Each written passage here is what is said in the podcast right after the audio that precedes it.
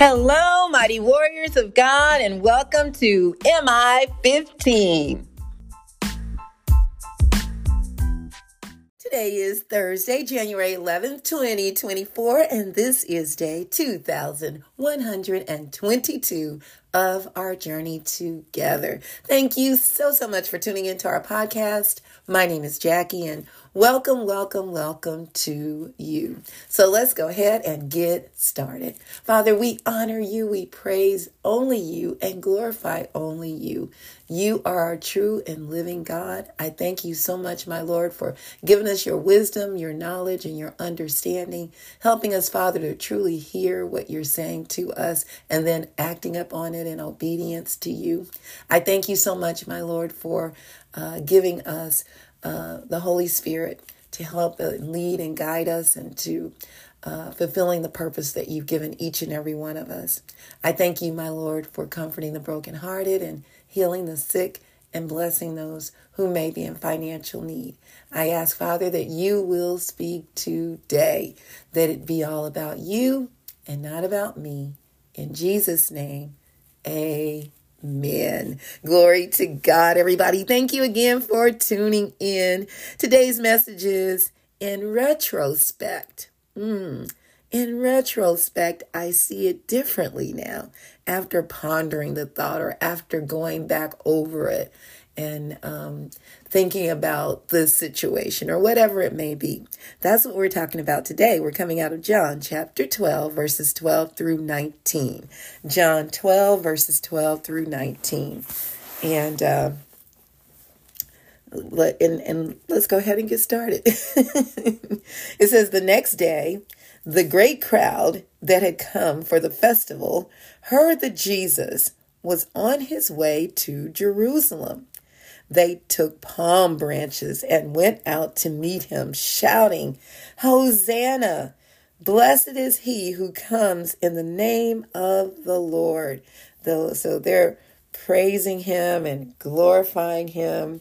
Uh, it is interesting, you know, um, you know how it says here too in my commentary how Jesus began his last week on earth uh, by riding into Jerusalem on a donkey under a canopy of palm branches where the people are raising and waving these palm branches.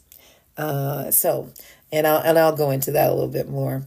Uh, so they're saying, Hosanna, blessed is uh, he um, who comes in the name of the Lord. Blessed is the King of Israel.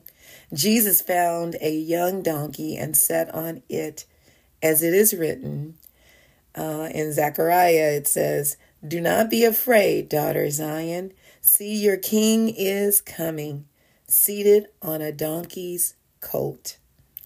At first, his disciples did not understand all this.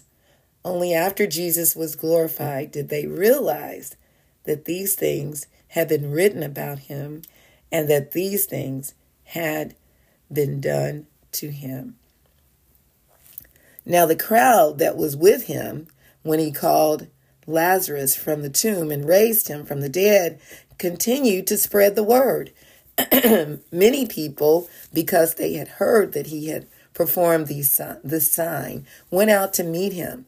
So the Pharisees said to one another, See, this is getting us nowhere. Look how the whole world has gone after him. So I read about this yesterday how they were out to to kill Jesus uh, because so many people were rallying around him and coming to know him uh, after he rose Lazarus from the dead.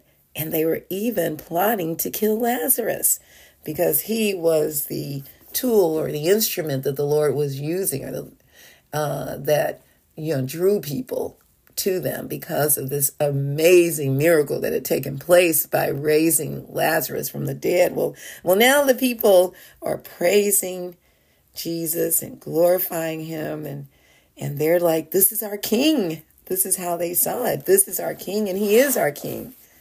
But whoa, there were still some problems. Later, these same people would say, Crucify him, crucify him. The very same ones, even his own disciples, the majority of them ran and, and hid because of fear of their own lives. Only the women were there when Jesus went to hang on that cross for us. Oh, and along with John, his disciple John, they were there. And Jesus knew this would happen.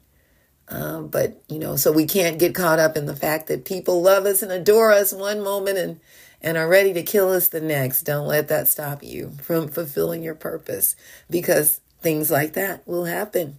So let's take a look at our points.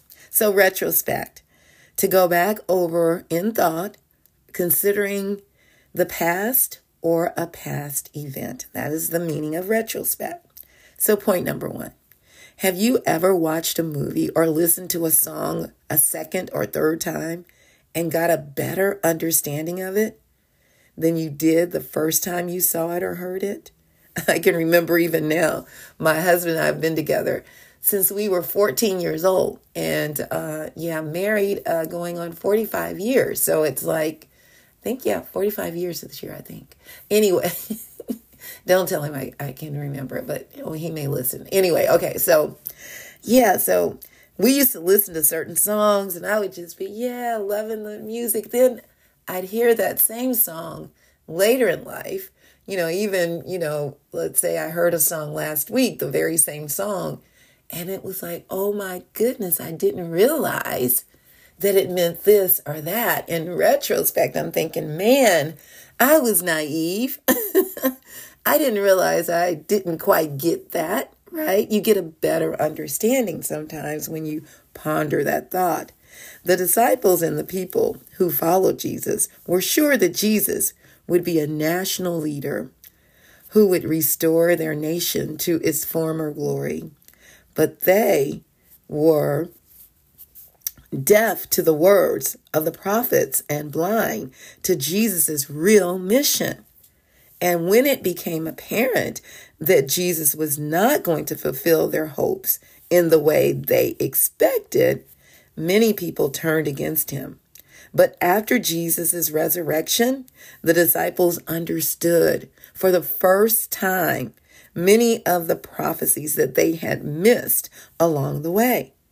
Jesus' words and actions took on new meaning and now made more sense to them. Sometimes we have to ponder, or sometimes we have to go through some things to truly understand and even appreciate the Lord or people in our lives. You know, my brother and I was talking uh, as well, we were all talking. Uh, my siblings and I all went and had lunch together uh, this year, and uh, or no, it was the end of December. And then uh, we were talking about one of our uncles who's gone, who's passed on years ago. And uh, this particular uncle, actually, he was our great uncle. And man, he always seemed so mean and cranky. And it's like, wow, why is Uncle Lerman so mean and so cranky? As kids, that's how we saw him. Well, my brother was sharing because he spent much more time with Uncle Lerman, he and my brother, than us girls did. And he said, Uncle Lerman was a genius. He said he knew how to um, create and uh, develop anything. He was just this mastermind behind the scenes. Uh, my father and he were partnered on so many things. Uh, so he would invent things. And they invented, because of Uncle Lerman uh, and his great skills, his gift, created or, or invented this amazing street sweeper when they were lived in California. And my brother, two brothers, were living with my father and my stepmom after my parents divorced. Uh, they lived with them for a couple of years. My one brother did, and then my other brother stayed with them uh, for much longer. So he said, Yeah, he said, I never realized that as a kid. I just saw him as this mean man. He said, But he really wasn't mean like we thought.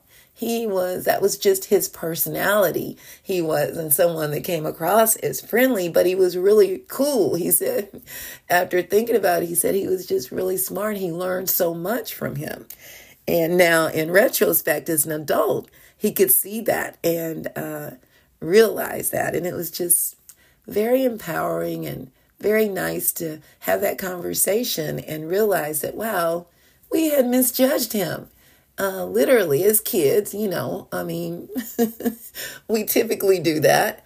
But I've learned a lot in, in my lifetime in realizing that, you know, not to judge people. We don't know really what's going on with them and give them the benefit of the doubt, you know. Uh, so let's go to point number two. In retrospect, the disciples saw how Jesus had led them into a deeper and better understanding of his truth. In retrospect, I have a better understanding why I grew up financially poor. We were literally thrown into poverty after my parents' divorce. We were rich though in lo- in love and life. Okay, at that we had fun. We, you know, we played games all the time, and uh, just you know, it it really as kids we didn't even know we were poor. I mean, it was just uh, it was life. It was just a part of life. We we managed. We we we didn't go without our basic needs and we went to school like everyone else and you know we uh, ate and did all those things and we may not have had meat every time we ate or or we didn't get to share a meal with our with friends that came over because it was just enough for us and we had to wait for our company to leave before we could even eat our dinner. So it was just things like that and uh, but uh, i i am grateful that i went through that. Um, you know, uh, take a moment and think think about your own uh, things that you may have gone through. But but I, I would say this before while you're taking that moment. Um, in retrospect, for me, I wouldn't change a thing because it has helped me to become the person that I am today and how it's helped me to relate better to other people uh, and to understand their own experiences. So, as you take a moment and think about the events in your own life leading up to where you are now, how has the Lord led you to this point? As you grow older, you will look back and see God's involvement more clearly than you do now. You will recognize and say, Ah, that's why God allowed that. Or that's why God moved me out of that situation or separated me from those people uh, or from that group. Even though they were fine people, but God had a plan for my life that would take me in a different route. Thinking about that, you know, um, I was talking to my girls, my my oldest daughter, my youngest daughter. I only have three children, but um, my I have two girls and one son. Uh, but my girls and I, we were hanging out, and uh, we had uh, gone to Dallas to hang out with uh, my daughter and her husband for Christmas. And my youngest daughter and my granddaughter went with us, and my hubby, and we drove down. And we spent uh, seven days with them. It was just great.